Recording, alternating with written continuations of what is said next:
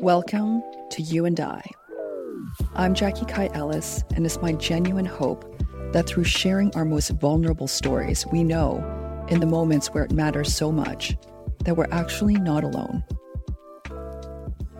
It needs to be said, I'm not a professional, just someone with some personal experience to share. I do hope this is helpful, but as always, take the advice that resonates and ignore what doesn't and don't hesitate to seek out professional help through a trusted source. There are some resources on our website. I loved this month's question because it's so raw, and it's a topic that every woman I know has grappled with on some level maternity. Whether it's to become a mother or not, dealing with miscarriages and feeling in some way broken, or not wanting to have kids and being made to feel by society somehow broken too. They write I live in Victoria, born in Namibia, 63, and never had children purely by circumstance and then later by choice. So often people feel children give them purpose, but what do I have to say? The childless one. Would love to hear other people's thoughts on this. Signed, the childless one. We don't often talk about our struggles around maternity. It's often steeped with so much shame this question hit me so powerfully because the childless one bravely and so matter of factly says, in essence, I don't know, in a world where we feel like all we're supposed to do is know with such certainty all the time. And this is exactly what today's guest, Talia Kleinplatz, teaches us that I don't know is also a perfect place to be. Talia grew up always assuming she'd have children, but over the years allowed herself the space to question what she truly wanted for her life, to say, I don't know, and then the freedom to make a new choice, to not have children. Her meandering path was full of gentleness, full of intention, and just full of love for herself and for her community. Here's Talia. Hi, Talia. Thank you so, so much for being my guest on this episode. I know that it's not an easy question to tackle. And it's a little scary, actually, this one, but I kind of like it for that reason. But tell me how you feel about this question. Whew, I feel, uh, I feel like it's really important, um, and I'm really honored to get to be in a position to have this conversation with you.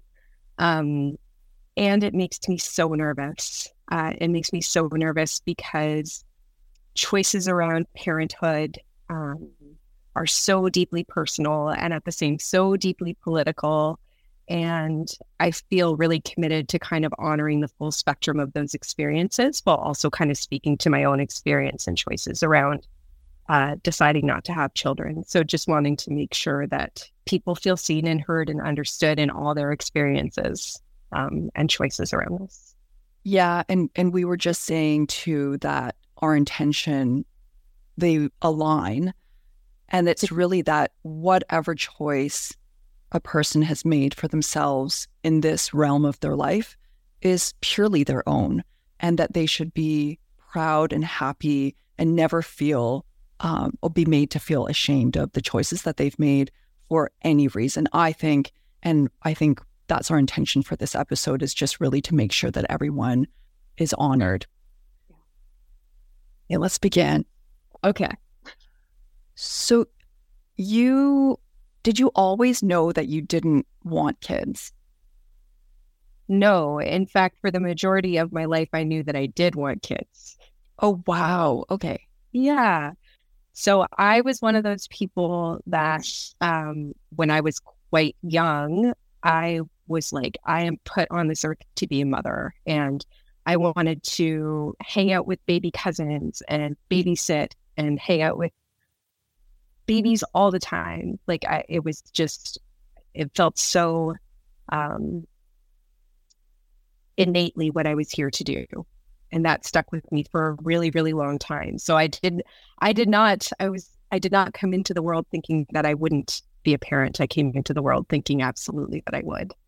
And how long did that last for? Like at what age did you have the inklings that maybe you wouldn't have kids? And what were those inklings? Like, what was the catalyst to thinking about not having kids? So, I actually uh, started dating uh, my current partner when I was 19 years old.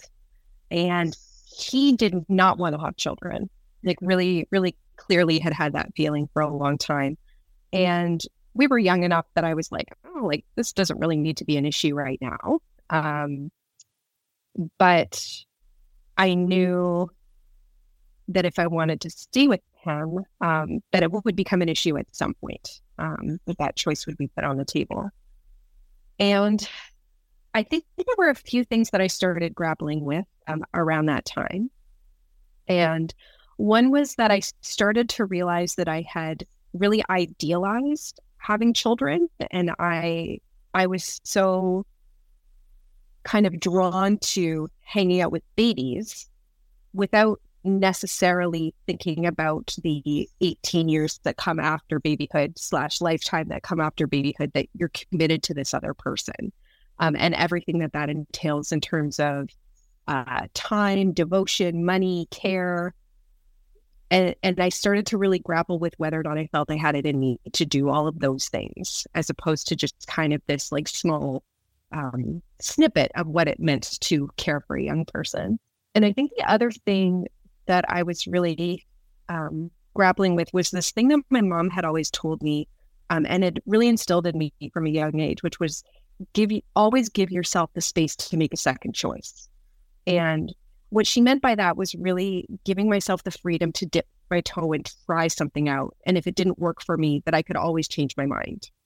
And I lived a lot of my life by that. And it gave me a lot of comfort to know that I could always change my mind about something. And when I started to think about, like, really, when I started to approach the time where it would have been more appropriate for me to be thinking about my choices around parenthood, I realized that this was the one area in my life where I couldn't do that.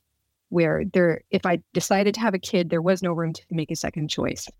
Mm-hmm. Um, not for me and that if I was going to do that, I would have to not just dip my toe in, but jump in wholeheartedly and and embrace that role. And um, so I started to really more seriously consider whether or not that was for me. And at what point did you decide for sure? And what was that like? And did you have? I have so many questions. And did you have to mourn the loss? I assume that you would, because I know when I when I had decided not to have children, which I ended up having a child, but when I decided not to have children, I I really mourned that loss. Like it was like a death to me in, in a way. I'm wondering if you went through a similar experience. Yeah. Um I don't think that I moved towards I don't want to have children, but I moved away from the certainty that I did if that makes sense and and more more started to move towards i'm not sure this is for me. I don't know if this is for me. I'm okay with sitting in the unknown of it at the same time my, my partner was willing to move more towards my end of the spectrum of like okay like if this is something that's important i'm willing to consider it. And we both kind of started moving where we hit this kind of center point of like i don't know. You know both of us kind of sat in this i don't know for a long time. Um and I think my feeling was always, you know, until until I feel like I want a kid more than I want the life that I'm living right now, I'm just going to wait. Because I knew that having, obviously, having children comes with sacrifices and big changes in your life. And I, I really valued the life that I was living and didn't feel like I was ready to have that change in really big ways. And I think the time that I started to grapple with it more, like in the in the I'm probably not going to do this way, was as I hit my mid 30s and that like stereotypical biological clock is ticking now. You know, we know that people have babies well into their 40s, sometimes into their 50s, and that's like a normal, perfectly normal experience these days. Um, and at the same time, I started to just become more aware of the fact that like there was more of a ticking clock on this. And I think that that's when I kind of moved towards the possibility that this was likely not going to be something that I was going to do. Um, and definitely experienced some periods of grief and also some periods of joy around both of those things because not having kids um, allowed me to step into a lot of different things. But not having kids also moved me to say goodbye to something that I had actually thought I was going to do for a really, really long time. I really appreciate the organic and fluid process of it all because it never felt like it never felt like oh I'm with a partner who doesn't want to have kids so I'm not going to have kids. It really felt like it was an internal grappling and movement within me that just kind of came about quite organically for me. And and of course like even as I moved towards a choice that felt really congruent with what I wanted, that was always going to come with grief, you know. Um, I remember, I think it was maybe the first Mother's Day in the pandemic. I think I had like, like an actual intense grief episode of like, I'm, this day is never going to be for me, mm. you know? And we've talked about this before in terms of like these internalized messages as as um, cis women in the world around our role to be mother and caregiver and nurturer and all of these things. And i think i started a i'm not impervious to internalizing those messages. And b on that day i really started to question my worth. What is what is my worth if not these things that society tells me that i should value and be as a cis woman and it was a it was a tension between like my intellectual brain and kind of these internalized messages all at the same time. And they're so powerful too. Yeah. as much as we well i'll speak for myself. As much as i feel like this woman who has tried my best to break the boundaries of gender roles that I watched my mom and my grandmother play out, which, of course, they were playing gender roles out, but they were also extremely powerful women, which is also kind of a, a gender role in a sense that powerful woman that does everything, does the raising of the children, and the one that goes out and and um, and makes money. And as much as I tried to break those things, it's amazing how many of these unconscious messages filter into just our bodies, not our minds, not our logical minds, but the amount of, for example, mother guilt that I feel that I never thought that I would feel. Mm. But I think that in itself is actually linked to this question, which is I feel mother guilt because I feel like my purpose should be my child when it isn't. Yeah. Not that, not to say I don't love him ex- like immensely, but it's that same idea that somehow we're filtered this message that our worth as women is through childbearing.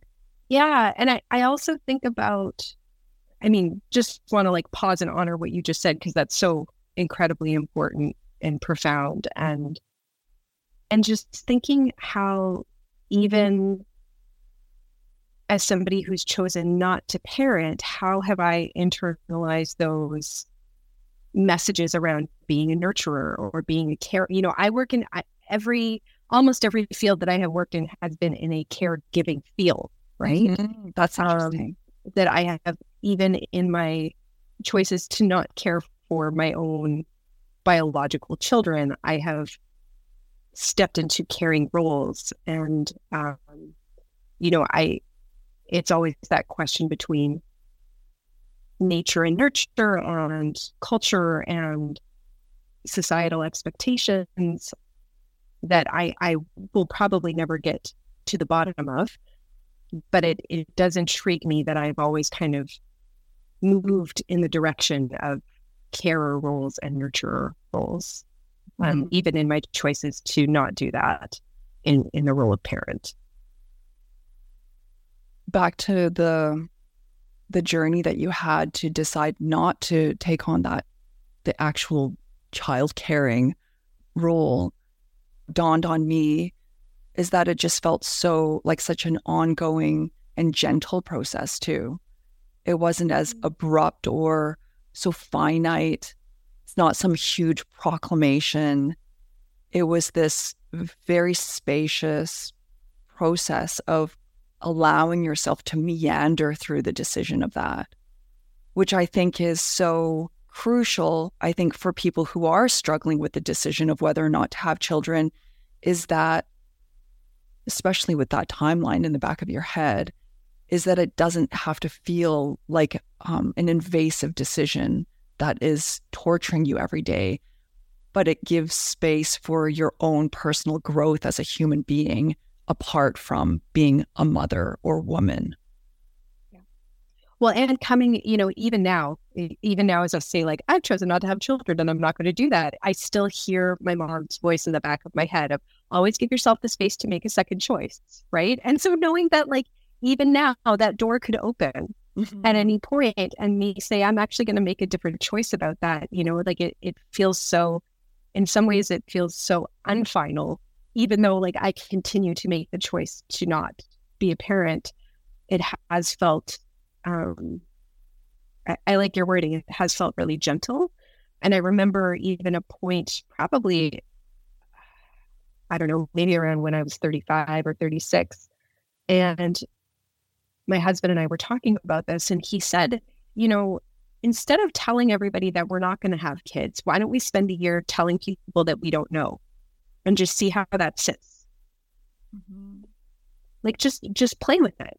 Play with the idea of whether or not this might be something that we would want to explore instead of it being like an absolute yes or an absolute no. Like play with the maybe of it and see how that sits. And it was just like again that really little slow way to kind of come to a decision together that felt congruent. Mm, that's so beautiful the idea that I don't know is a perfectly legitimate answer. Yeah. And that there's nothing more to it. It's just I don't know. Yeah. End of discussion. I I think that's gosh, don't we just all put so much pressure on ourselves to know? And maybe the pressure comes from outside in, but maybe it's also the discomfort of being in the unknown that forces us to prematurely make decisions that maybe we're not just ready to make too. Yeah. Yeah.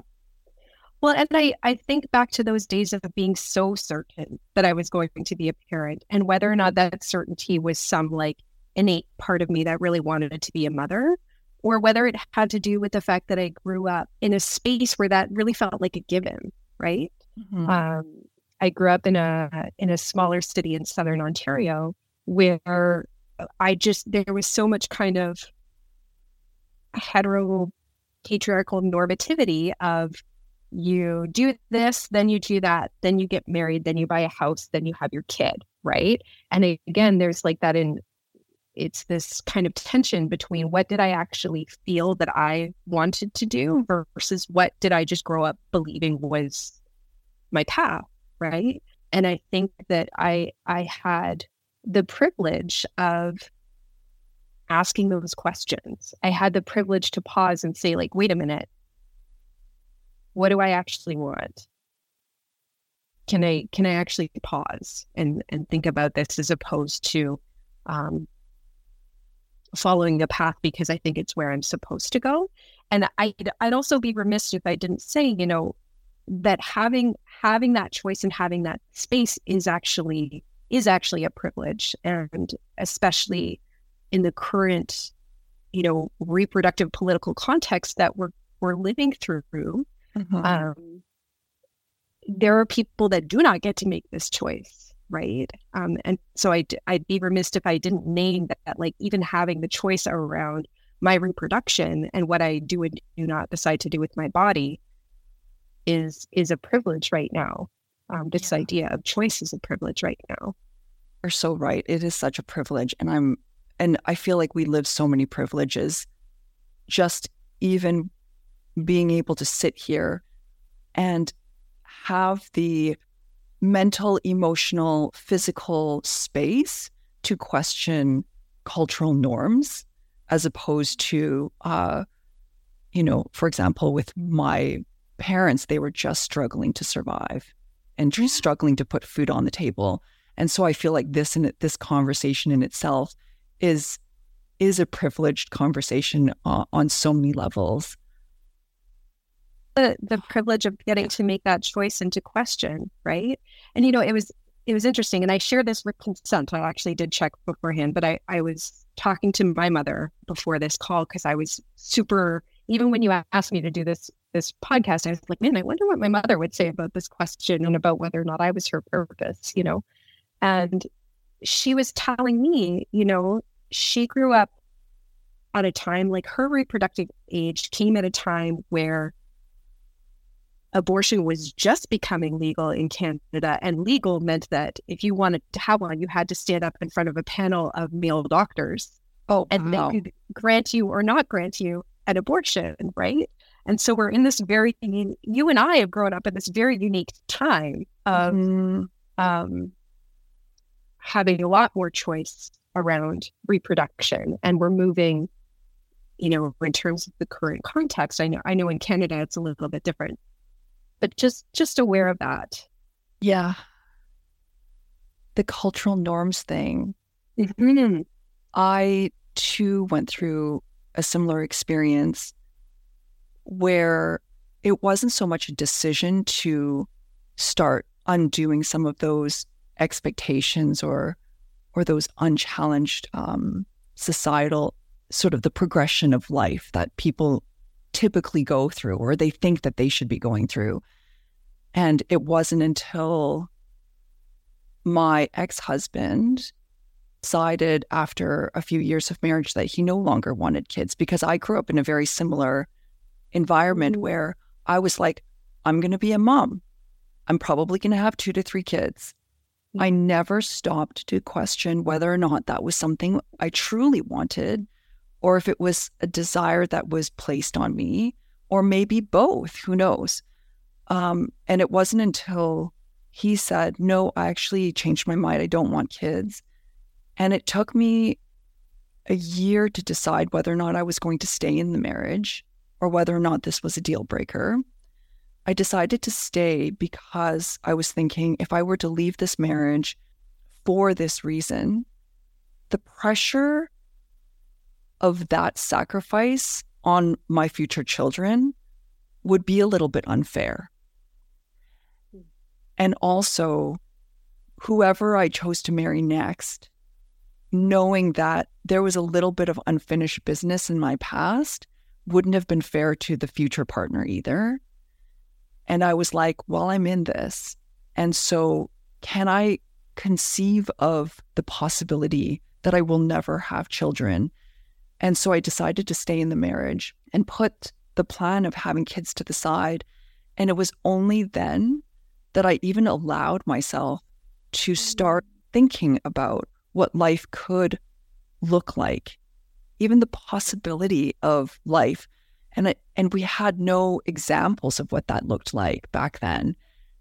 You know, back in 2005, there were very few examples. I was like, well, I think I had an aunt once and she traveled a lot. So that's kind of cool. Yeah.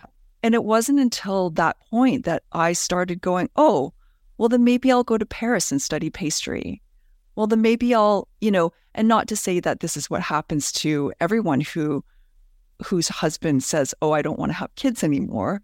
But I have to say that that for me was a moment of sheer grace mm. because it caused me to really define what it was that I wanted to, my life to look like. And now my life does include a child.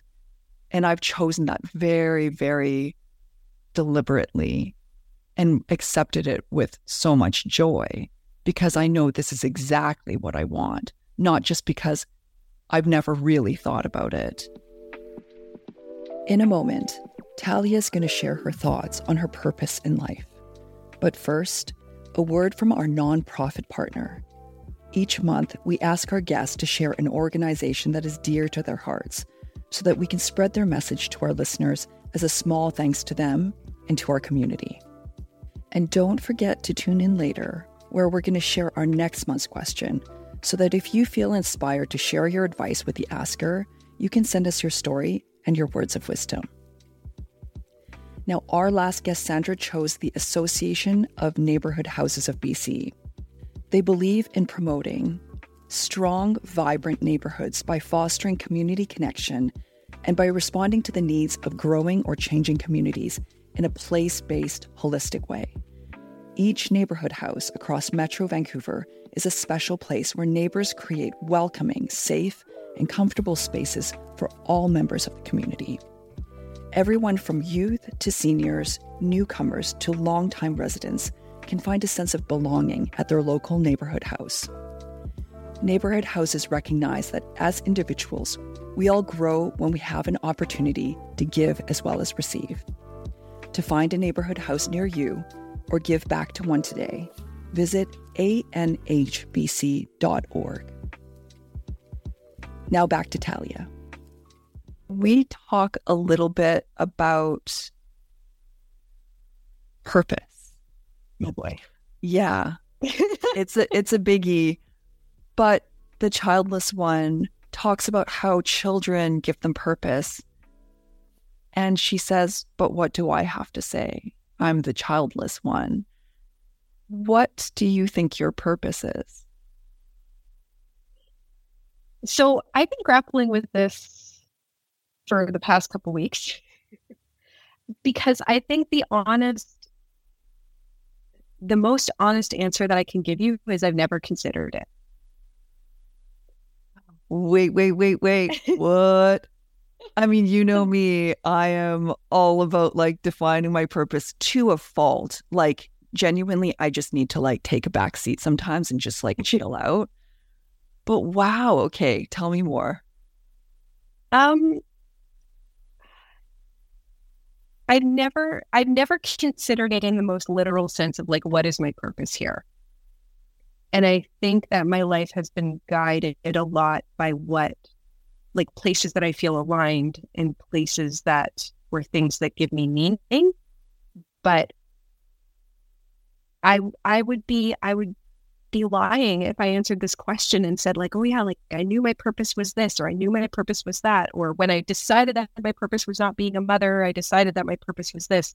It's actually just not a question that I have I have had and so I've really I've really been like considering this over the past week because I still wanted to answer. I still wanted to answer honestly. And I think that what gives me purpose or what where I find some meaning, at least lately, because I think that those things have changed multiple times over my life, is really considering uh, what it means to be in community with people, mm-hmm. um, what it means to build community, what it means to stay in community, what it means to show up for my community, and how to foster how to foster those relationships with people in my life. I think is where my focus is right now. And I have thought about this in relation to because I'm I'm actually surrounded by community that has made the choice to become parents and so I have these young people in my life and what I have found is that I also intentionally want to build community with young people around me, right? That even if I if I choose um, not to have kids of my own, that it doesn't mean that I don't want to build community and learn from and take joy in the young people that are part of my community. Um, this has really been modeled for me too by my by my mother who who doesn't have grandkids of her own but has become a community grandmother then and has really intentionally fostered relationships with young people and I've seen what that has given to her mm-hmm. um, and kind of this vitality that she derives from being in community with young people and so I've really look to that as a model of something that I think she offers back to her community, but also gives her a sense of connection and joy and um, happiness in her life, right? Yeah, I love that story of your mom with teenagers coming over and, and really talking to her and having her be the safe space for things like coming out of the closet. And like how scary that would be to talk to anyone else, but knowing that you have this safe space that someone who you admire, respect, that you see as um, someone who has wisdom, but also has your back. Yeah. You know, that she could provide that for her, for the kids on her block. Yeah. Like, how amazing. It, it is amazing. And it's like, again, I wouldn't say like, oh, that's my purpose, but it is a model of something that I want to be able to give to people in my community too, right? That I, mm-hmm. I want to be I want to be a solid community member for the people around me, whether they're my age or older or young people. I want to I want to be able to show up. And also this way of defining slash not defining your purpose is as gentle as when you decided to say the I don't know for the year. Yeah. Or that meandering discovery of your decision and who you are this is the exact same gentleness and uh, sense of exploration for your purpose that you know i like to define it in black and white and write it down on a piece of paper and then hammer myself over the head over it. But it's so loving this way of exploring life. It's like no it doesn't need to be this. And again same thing as what your mom said give yourself the space to make this another choice. Yeah. Well, and that purpose purpose for me feels or I guess again I'm not using the word purpose because again I haven't woken up with that question, but those pockets where I find meaning are are so fluid, you mm-hmm. know, that it can change from day to day and and to and to allow that fluidity to show up and ebb and flow is really important to me too that I don't need to for me, it's important that I don't get fixed in one place um, of defining myself one way, but that that can change as I change. That can change as I learn new things. That can change as I meet new people. That can change as I as I find myself in new places. Like it can be just as fluid as any other part of me, right? Mm-hmm. I'm so curious now about your purpose, Jackie Kai Ellis. Oh gosh. I mean, I overthink this and I am I'm probably going to adopt a little bit more of that fluidity that you're talking about because I think I honestly bore myself with my own internal dialogue about my purpose. it's like, okay, got it. You got a purpose. Cool, cool. Um, I think my purpose, or at least what I would really like my life to have felt like at the end of it, is that I felt free. Mm. And by free, I mean free to be myself, the one at the core, the one that's not feeling or acting out of shame or fear or um, as someone who's free to be vulnerable, knowing life's challenges and knowing that sometimes when you're vulnerable, yes, things hurt, but knowing that you felt free enough to express your inner truths despite all of it, free from all the distractions that take us out of the present moment, the things that matter the most, like actually looking my child in his eyes and seeing him. You know, like I think for me right now, at least, the word free would be the best description of my purpose or my goal. I think, in terms of like what I hope to accomplish through the things, through my actions, is that I would love to live a life that is so solely mine and uniquely mine that it might well, I'll be super happy for one thing, but that maybe it would give someone else this sense of permission for them to do the same thing. And I think if I were to think of, of a purpose that has a greater reach than just me, that might that might be it. Again, in your mother's words, I'm going to give myself the space to change my mind. Absolutely. Yeah, I don't know.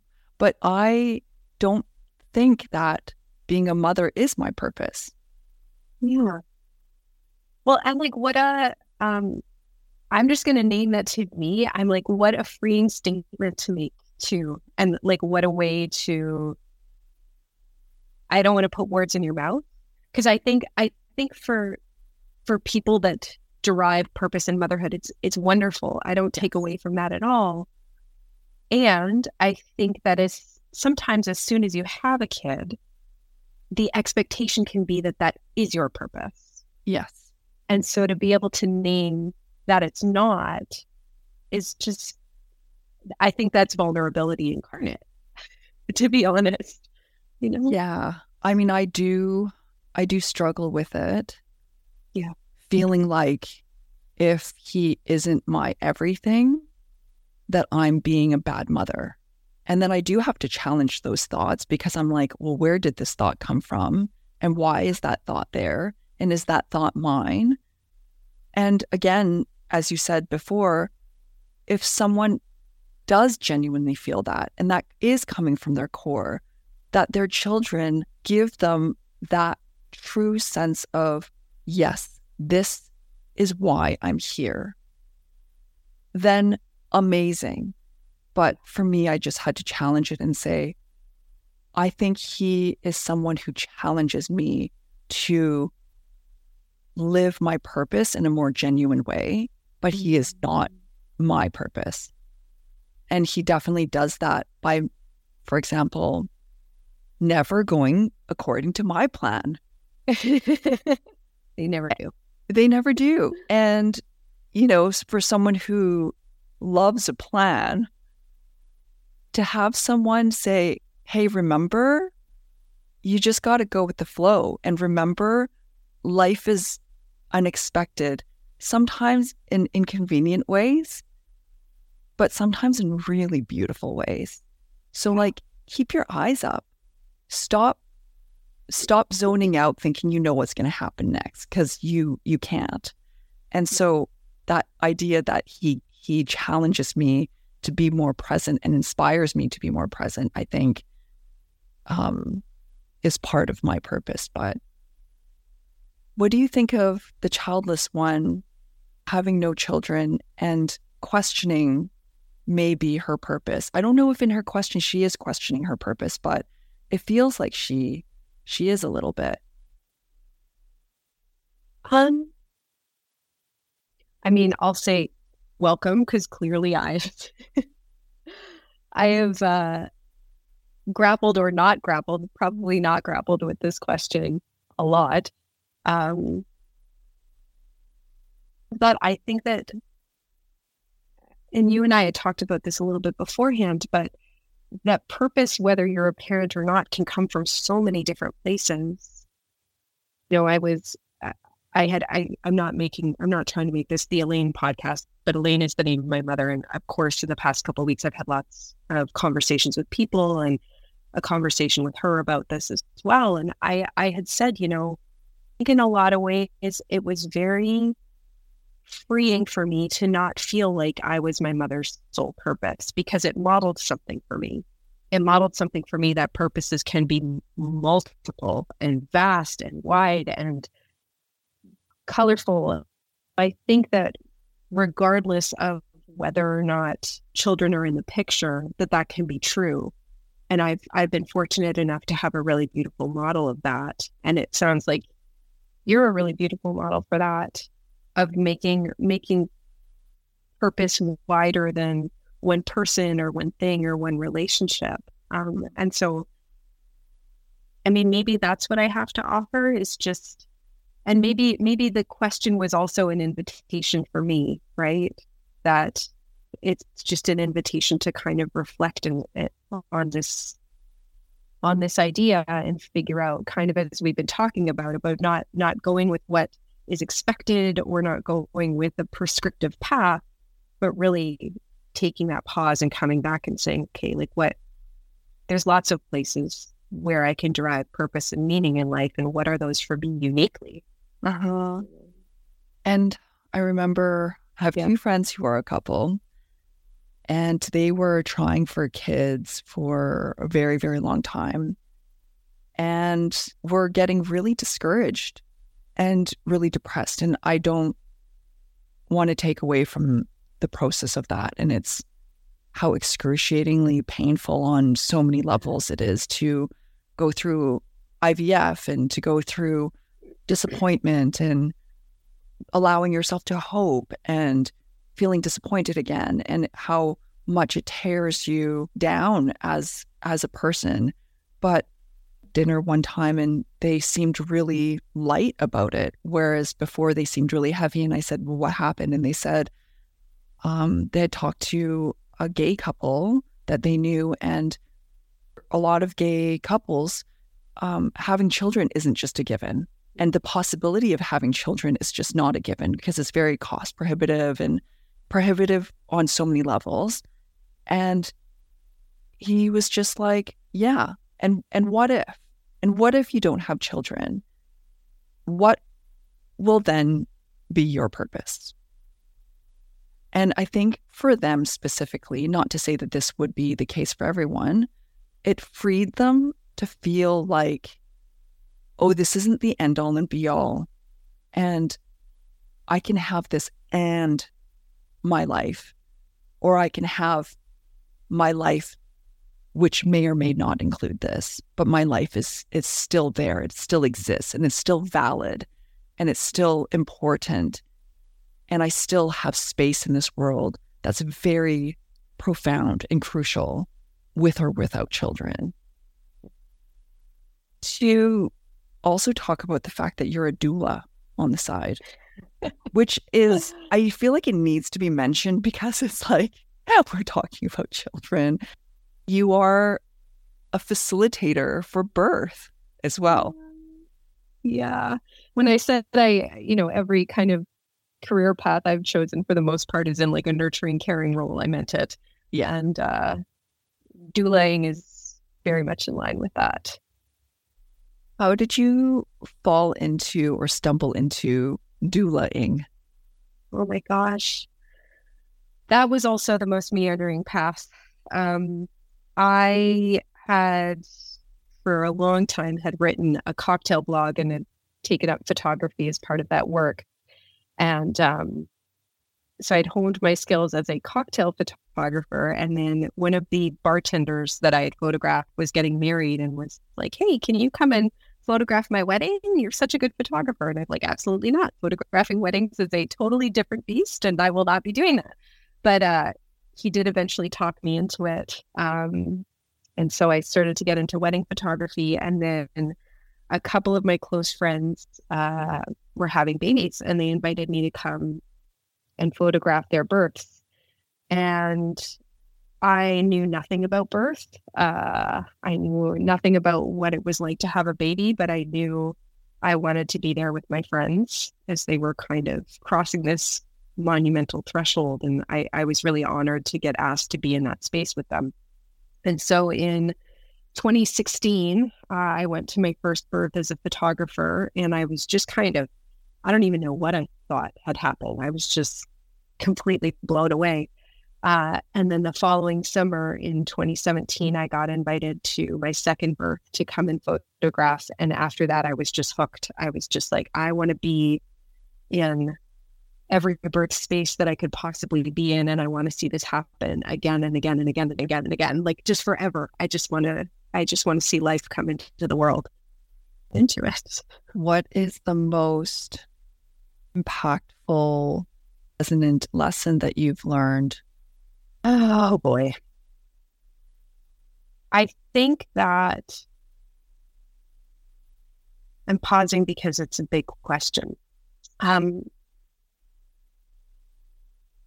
I think that the biggest lesson that I learned, um, and this would have come from my mentor, Jessica, Jessica Austin, who uh, she died in 2021. Um, but she was my she was my mentor. She became one of my best friends, and I had the distinct honor of uh, attending both her birth and her death. Oh, and she said to me that there is so much fear wrapped up in birth. And it actually has very little to do with birth. It has to do with our fear of death. And so once we can release our fear of birth and our, we can simultaneously let go of our fear of death. And having been present for numerous births and having been present for a few people who have died, I've always been struck by how similar the process is on each end and how much of an honor it is to be with people in those kind of monumental transition points.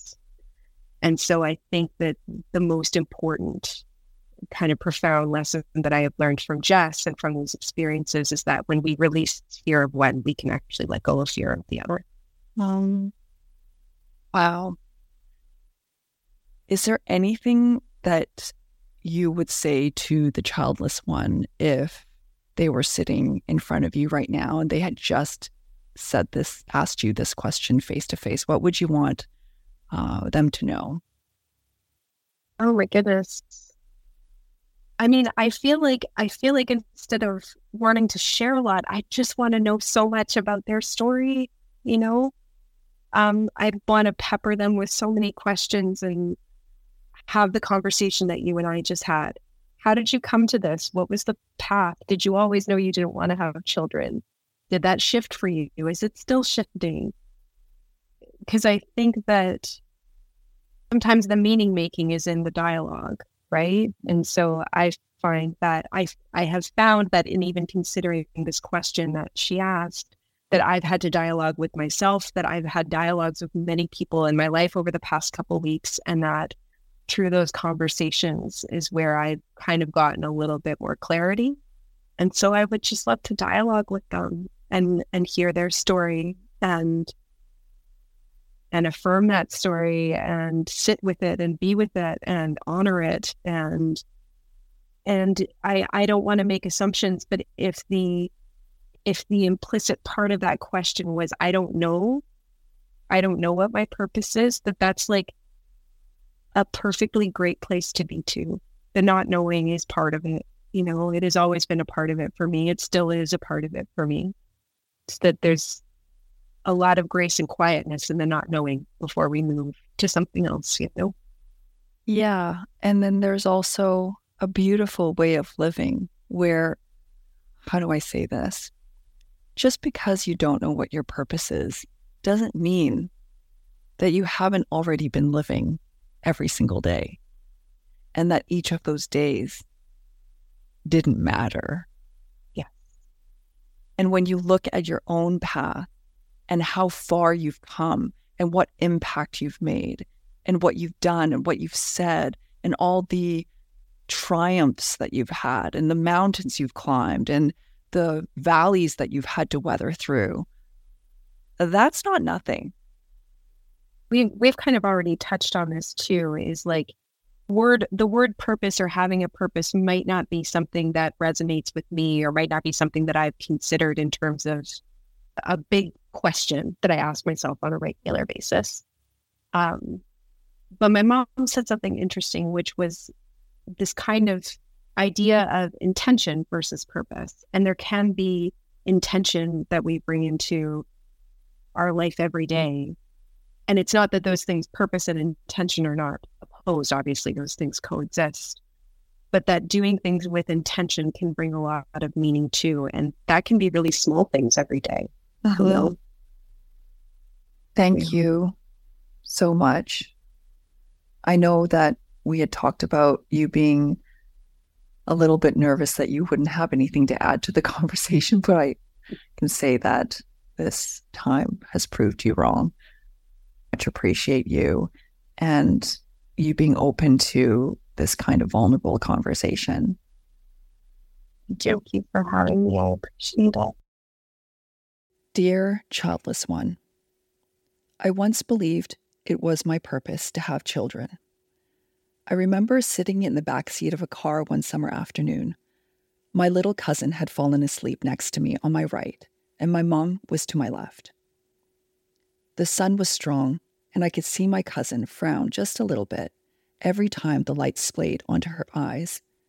I lifted a sweater above her so that her face was calmly in the shade of it. My arms grew tired, but I held it there as I watched vigilantly to make sure no spot of sun disturbed her sleep. The car had been quiet, but my mom said to me, You'll be a good mother one day. Just there, I was flush with pride, and my purpose was born from a passing remark. Over the years, up until my 30s, I prepared myself for motherhood. I made mental notes of how to hold a baby's neck when cradling them, or which brand of booties didn't fall off. I planned what would be in their lunch boxes when they went to school, always with a cool treat because I would be a cool mom. On my first date with my ex husband, I wanted to be very clear about my goals, about my purpose. I actually said to him, Look, I want kids, two or three of them. This is what I imagined for my life, the picket fence and all. If you don't want the same thing, we should probably just stop here. He said he did want the same thing, until he didn't, about four years into our marriage, while we were saving for the picket fence and the house that went along with it. Our first Christmas together, I bought these wooden blocks for the child I was supposed to have these toys with letters and animals on them. I'd wrapped them in green paper and a gold bow and put it under the tree for this baby I had not yet met. I did this for those four years, and then I stopped. All of a sudden, there was this enormous hole in my future where the baby had been. He had his reasons, I didn't blame him. I stayed for all the reasons I've already mentioned, but maybe, who knows, maybe I also stayed because what I knew was safer than what I didn't know. We ended up traveling with all the money we'd set aside for these two or three kids, putting everything we owned into a garage. I reevaluated the fences, the booties, the babies. I made a new list of things I wanted to experience in my life. I went to pastry school in Paris. I unraveled the long ball of yarn of what I wanted my life to look like and on a blank slate, I began to redraw a new picture with things that I would have been proud to say I did at the end of my life. I worked hard to create a life that was so uniquely mine that once I was passing a reflection of myself and was surprised because for the very first time in my life, I actually liked what I saw. Our marriage ended eventually. It fell apart under the weight of time and silence. I opened a bakery. I made new lists of things I wanted to experience, and I did them all. I was feeling completely myself and happy, and without any regret for a life I could have lived because I was living one that I chose. Then one day, as I was cleaning out that old garage, I found the box of blocks wrapped in green paper tied with a gold bow, and I hurt. My body hurt my gut hurt, my throat. It just winded me.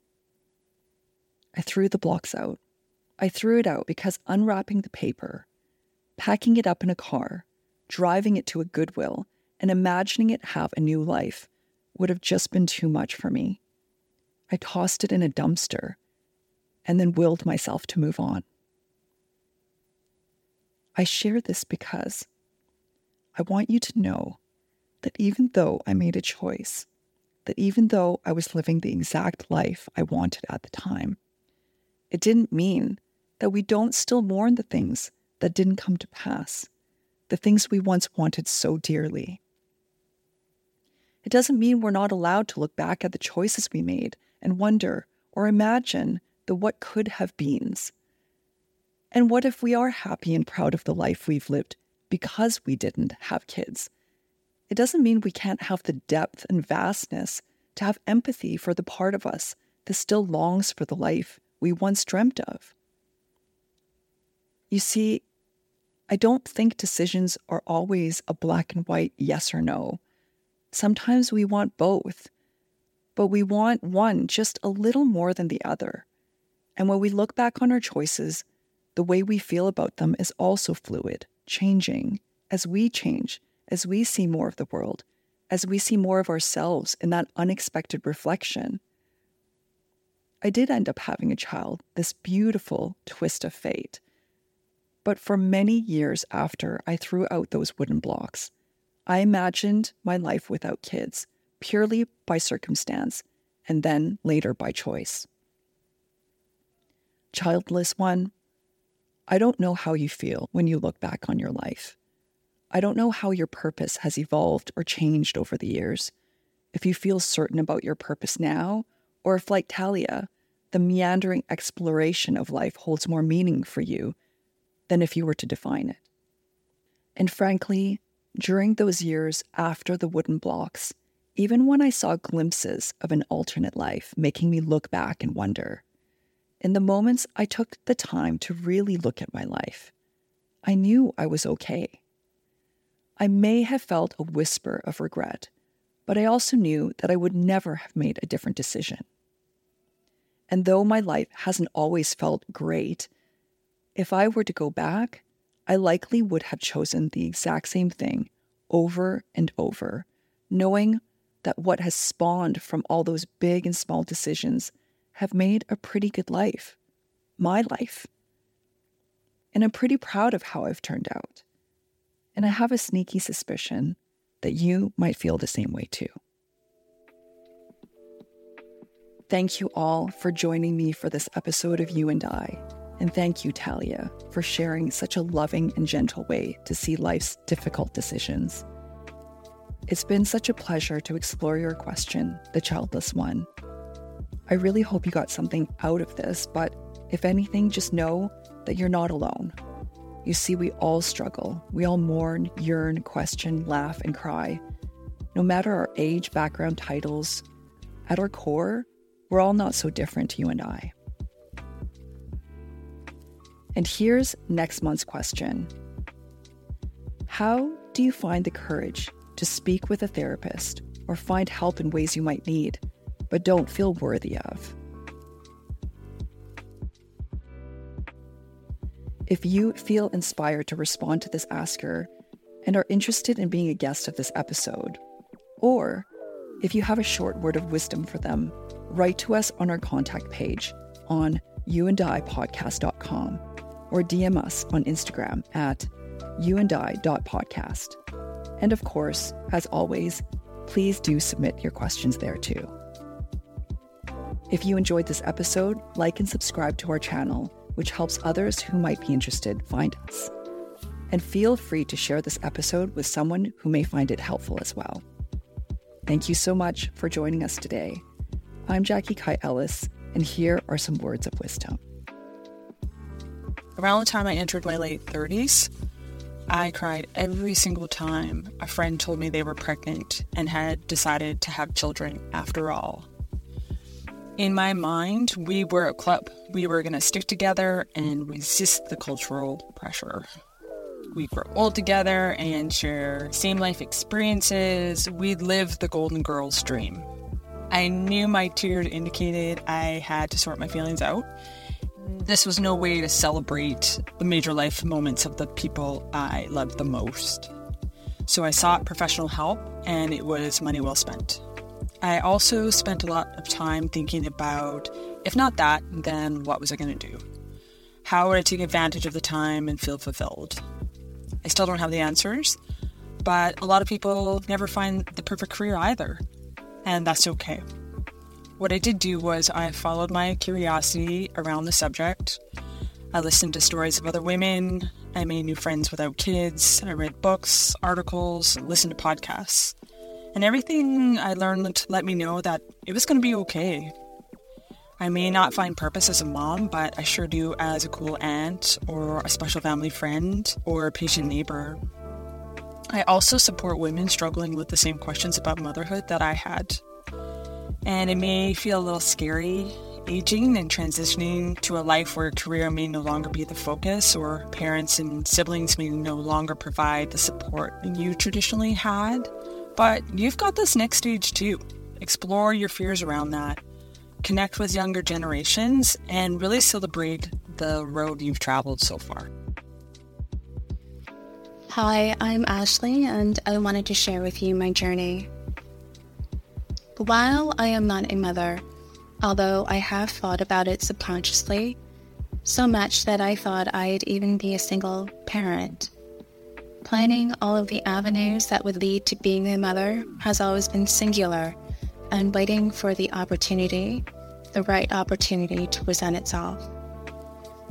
The point is, no matter how hard I would have worked, I wasn't meant to be a mother. I'd had my own trauma and devastation and healing to deal with, and that's a journey that did not evade me yet. I'm in love with life and my partner, whom I met when I was 40, so much so that children aren't a part of the equation. Any wisdom that I would offer is to be patient with yourself and your body, and especially your mind. Yourself, because you are only human, and life is so short to be unfulfilled or unhappy. Your body, because although it will sometimes fail you, being here is truly a gift. And your mind. I can be my own worst enemy. I can be impatient, but I always need to realize that it's the most important aspect of living a meaningful life. And I think that's probably what I recognized in being a mother. I met my partner when I was late in my 30s and approaching my 40s. He and I are very content and happy with our lives. It's filled with laughter and music and books and coffee with each other each morning. Our careers, we get away on the holidays, we celebrate our family's successes and our friends. We have that situation that I described that is meaningful to us. This podcast was produced and edited by More Good Media.